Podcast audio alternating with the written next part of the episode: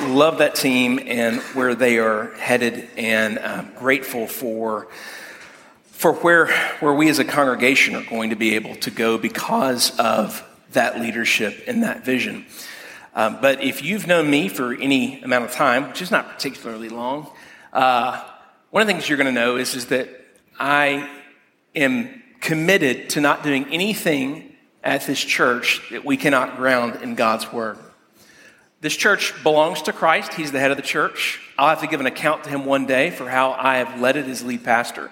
And I do not want to have to stand before him one day and say, Lord, I tolerated a lot of things um, that a lot of other churches and people were doing because it, it was a popular thing to do.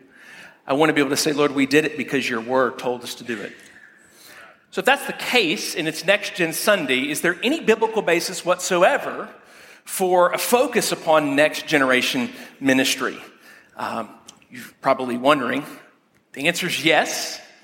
And I would invite you to look with me in your Bible at Deuteronomy chapter 6, verses 4 through 9. Deuteronomy chapter 6, verses 4 through 9.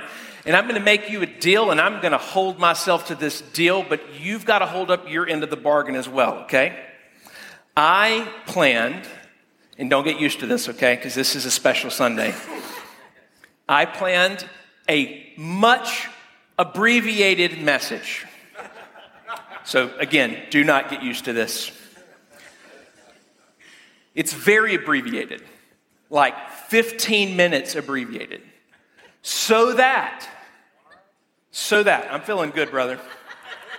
So that when we are done, you will not have to say, I just don't have time to go grab a slice of pizza and hear more about that next gen ministry team.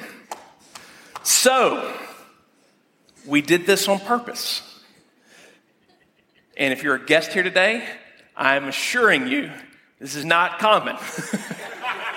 As the uncomfortable laughter from our regular congregants will assure you. But this is important. We do not view this as just glorified babysitting or childcare. This is about the souls of the children that God has entrusted to us. And so I want to invite you to participate and be a part of it. And with that said, I invite you to stand as we read Deuteronomy chapter 6, verses 4 through 9 this morning. Deuteronomy chapter 6, verses 4 through 9. This is God's word to us. Hear, O Israel, the Lord our God, the Lord is one. Love the Lord your God with all your heart and with all your soul and with all your strength. These commandments that I give you today are to be on your hearts. Impress them on your children. Talk about them when you sit at home and when you walk along the road, when you lie down and when you get up. Tie them as a symbol on your hands and bind them on your foreheads. Write them on the door frames of your houses and on your gates. May be seated as we go to the Lord and ask his blessing this morning. Heavenly Father, thank you for the clarity of your word. Lord, your word is so sufficient for the work that you have called us to. Give us ears to hear and eyes to see. We ask this in Jesus' holy name, the name that is above every name. Amen. So, normally, what we would do on a Sunday morning is we would read God's word by looking at the text. We would look at it in its original context to be sure that we understand what the original author intended to its original audience. Then we'd make several points of application looking to see how that passage applies to all kinds of different people that are here.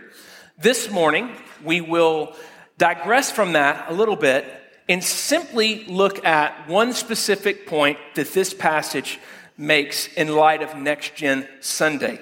So let's observe this one key point from our passage. Simply this God desires for our obedience to Him to flow out of our hearts and permeate our homes. Let me say that one more time. God desires for our obedience to Him to flow out of our hearts and permeate our homes. So let's break that down for a second and look at this idea of obedience from the heart. As God's people, He desires for our obedience to Him to come from our hearts. What does this idea of a heart mean? within this Hebrew mindset, the heart was what we would call the seat of the mind and the will. It was summative of their entire being. It was from the heart and on the heart, as the passage talks. It goes and says, The commandments that I give you today are to be on your heart. They are meditated upon, they are loved, they are valued. Maybe you've heard the phrase, and it's kind of an idiom, and you've heard people say, in fact, I won't embarrass many people here today, but I'm going to bet that many of you, quote unquote, knew a lot of aspects of the Super Bowl um, halftime show by heart because many of you were born in the 80s. Those of you that weren't born in the 80s were like, I didn't know any of those songs. Some of you knew them all, and your kids were looking at you like, What happened to mom and dad? And we use the phrase, I know this from the heart. I can repeat it by heart. And what that tends to mean, you know, an officer doesn't come by um, your car after you've been speeding and you say to the officer, or the officer says to you, Do you, uh, do you know the speed limit? And you say, I know the speed limit by my heart. Because it just, that, that would be an odd way of framing that because you know it, but it's not something that you've meditated upon, you've repeated, that you, you've thought about with any type of intentionality. You see it all the time. It's not an important part of your story. Nobody goes, Yeah, I grew up in a neighborhood where the speed limit was 25. It's not a part of your narrative. But this idea of from the heart, on the heart, is, is not that these people just knew things, it's that they meditated upon it, they valued, they loved it deeply. And because they meditated and they loved it and they valued it, they could repeat what God had instructed them about from the heart. This means that what God is calling us to in terms of obedience is not some sort of legal formalism that says, I know it, therefore I do it, but rather, I cherish it, I love it. My desire is to do the will of God. I long to do this. I want to please Him from the heart. So, obedience is not just about outward conformity. We are good at getting at outward conformity, right? There is more to this passage than outward conformity. There's not less, but there's more than just outward conformity. It is a conformity to the law of God, the character of God that springs from the desire of my heart, which says, I want to be like my heavenly Father. Thus, as God's people, our desire ought to be to obey Him from our hearts. It's one of the things this passage is teaching. But it's not just to obey him from our hearts, it is also that this obedience would permeate our homes. We are to obey from the heart, but obedience ought to be in our homes, is the second point that we would see here. As God's people, he desires for our obedience to echo throughout our homes. How many times have you heard, heaven forbid we have said, do as I say, what? Not as I do. Yeah, see, that's, that's kind of a problem, right? Biblical religion does not say, do as I say, not as I do.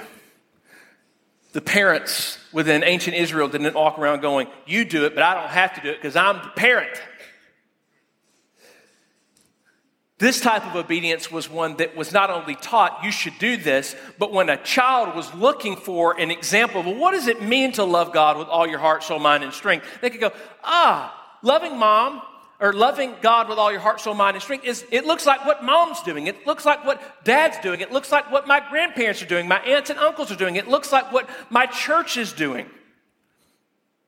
And these conversations are coming up within the regular rhythms of a home. The aim is not merely producing obedient children so that parents can say, Boy, I'm glad that I have good kids. I mean, parents, let's face it, our kids embarrass us sometimes. Oh, they embarrass us. In fact, they can shame us at times. They say and do things in front of people that you cannot believe that they would do. And sometimes there's a tendency that says, I just wish that they would obey. And that is not a wrong impulse, unless that is all we aspire to for our children, is to be obedient kids that have no heart affection for God. Parents, do you want to raise kids that are outwardly obedient but that inwardly are cold toward the things of God? No. We don't want that. We don't want just well behaved children. That's not the aim here. The aim is not only are we obeying from the heart, but that we are seeing our children come. And as a result of this type of echoing of the things of God throughout our homes, they too come to love God with all their heart, all their soul, with all their strength, and with all their mind, as the Gospels go on and talk about. Now, part of what you're wrestling with is preacher, we're exhausted. Raising kids is not easy.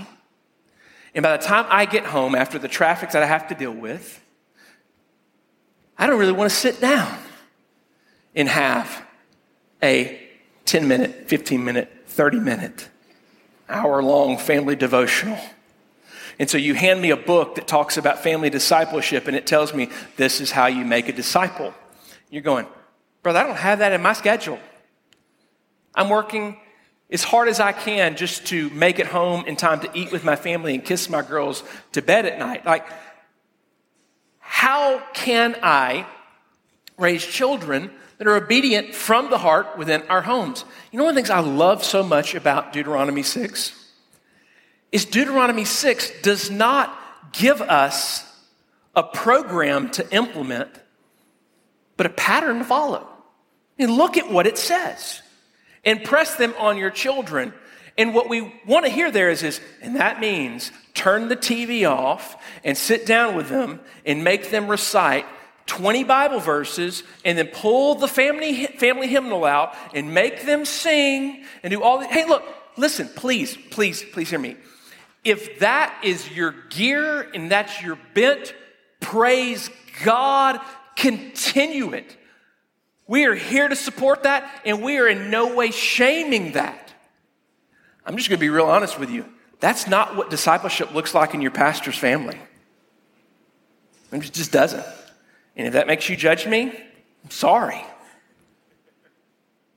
I mean, it just doesn't. And you know what? When we've tried it, really what it just ended up in being is we just all had to repent of how bad it was when it was over. We try to do family discipleship, and it's like, everybody sit down and open your Bible. You quit touching your sister. You pay attention. Quit playing with your Bible. Sing the song right. Okay, everybody just go to bed. God loves you. I told you when you hired me, and I wasn't saying I like, it's a struggle for us. So, how do we raise a child in the fear and admonition of the Lord? Praise God, Deuteronomy 6 doesn't say this is the program and this is the only way to do it. There's a pattern. A pattern to be lived says, impress these on your children. When am I going to find time to do that?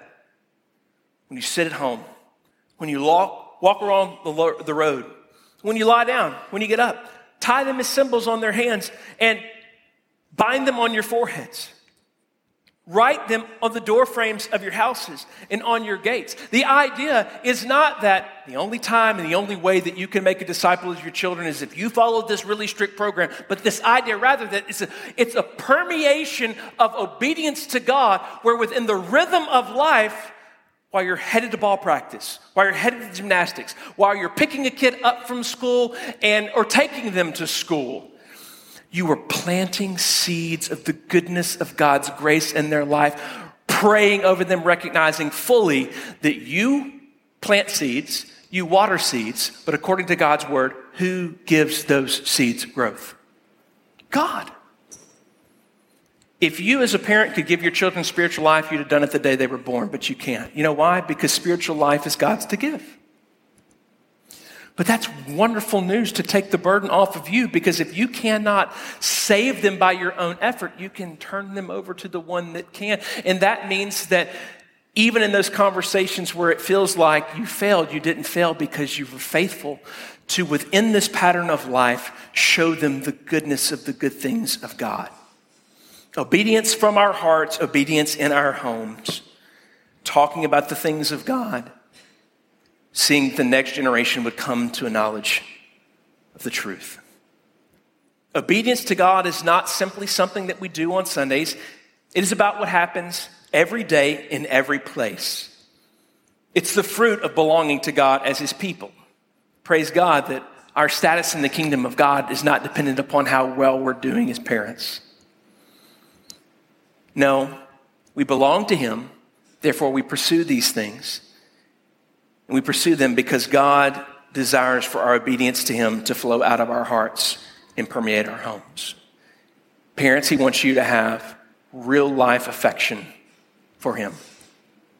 He wants your kids to see that real life affection. And by seeing that real life affection and hearing that real life truth taught to them, we will be obeying what we find in Deuteronomy 6. Reflecting God's desire for obedience to flow out of our hearts and permeate our homes. Two, statement applications. What does this mean then?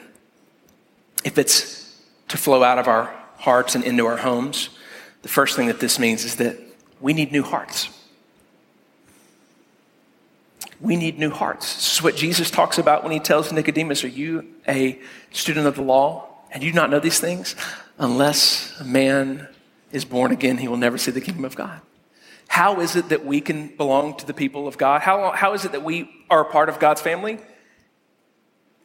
By being born again through faith in Christ. The goal for you today is not for you to just leave and try harder. You'll never try hard enough and make it into the kingdom of God. The kingdom of God is the good news of what God in His grace has done for you. And in His grace, He gives new hearts, those that put their hope in Him. How do we obey from out of the heart? We need a heart transplant. We need a heart that beats in rhythm with His. What does this then lead to? Not only do we need new hearts, we need renewed homes. We can be so focused upon impacting the culture and society. And we can get so ate up with the elections and politics. We feel like this is the person and these are the policies that are going to change the world. You want to see society and culture change? See families renewed by the gospel. Where does the renewal of the gospel begin in families? With moms and dads having new hearts. Where do new hearts come from? Jesus Christ, who gives the new birth. Why does he do this? So that we might glorify him and that we might obey him, so that obedience flows out of our hearts and permeates our homes. Both of these applications depend upon the grace of God in Jesus Christ working in and through us. We cannot give ourselves new hearts, nor can we renew our homes apart from God's supernatural power. So, to respond to this, I would invite you to bow your heads. I'm going to have our prayer leaders come to the front. And what we're going to do as we respond, we're going to respond in prayer. These prayer leaders are available up front for anyone who has prayer needs. But I would just encourage you if you specifically have prayer needs regarding your own heart being made new, or your home being renewed, that you would take this time as we respond in song to come and have someone pray over you and pray for you. They can lead you and guide you in what it means to call upon the name of the Lord in faith. You could leave with a new heart today. You could leave with hope for the renewal of your home, not because you have been now equipped with some sort of silver bullet but because the goodness of God's grace revealed to us. leading us to obey out of the heart and in such a way that our, our homes are permeated with the truth of God's word. Father God, I ask that you would do what we are incapable of doing, which is making hearts new and renewing homes through the power of the gospel of Jesus Christ that tells us that Jesus Christ came into this world, lived the life that we could not live, died the death that we deserve to die. He was buried. And three days later, he rose again. And then he appeared to 500 eyewitnesses, and then he ascended on high, gave us his Holy Spirit and the promise that I will return soon. You tell us in your word that if we place our trust in Jesus, in his life, death, burial, resurrection, ascension, and soon return, that we will have our hearts made new. And then hope for the renewal of our homes will truly begin to live. Because then Christ will be at the center. Lord, would you move and have holy sway here today? You are concerned with the next generation. You want our children to be taught the things that we are taught, to know the things that we know, to love you as we are called to love you. Lord, would you use this time of prayer, this time of response, this invitation, Lord? to begin a work of renewal, revival, and awakening in Copperfield Church, where hopeless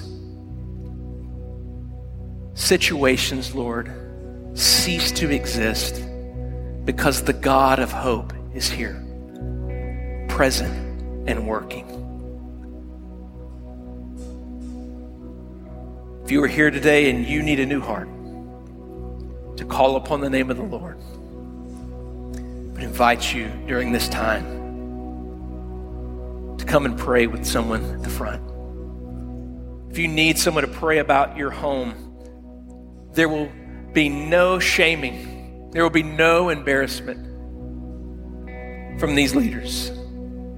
There may be tears, there may be hugs, there may be encouragements, but I can guarantee you there will be prayer.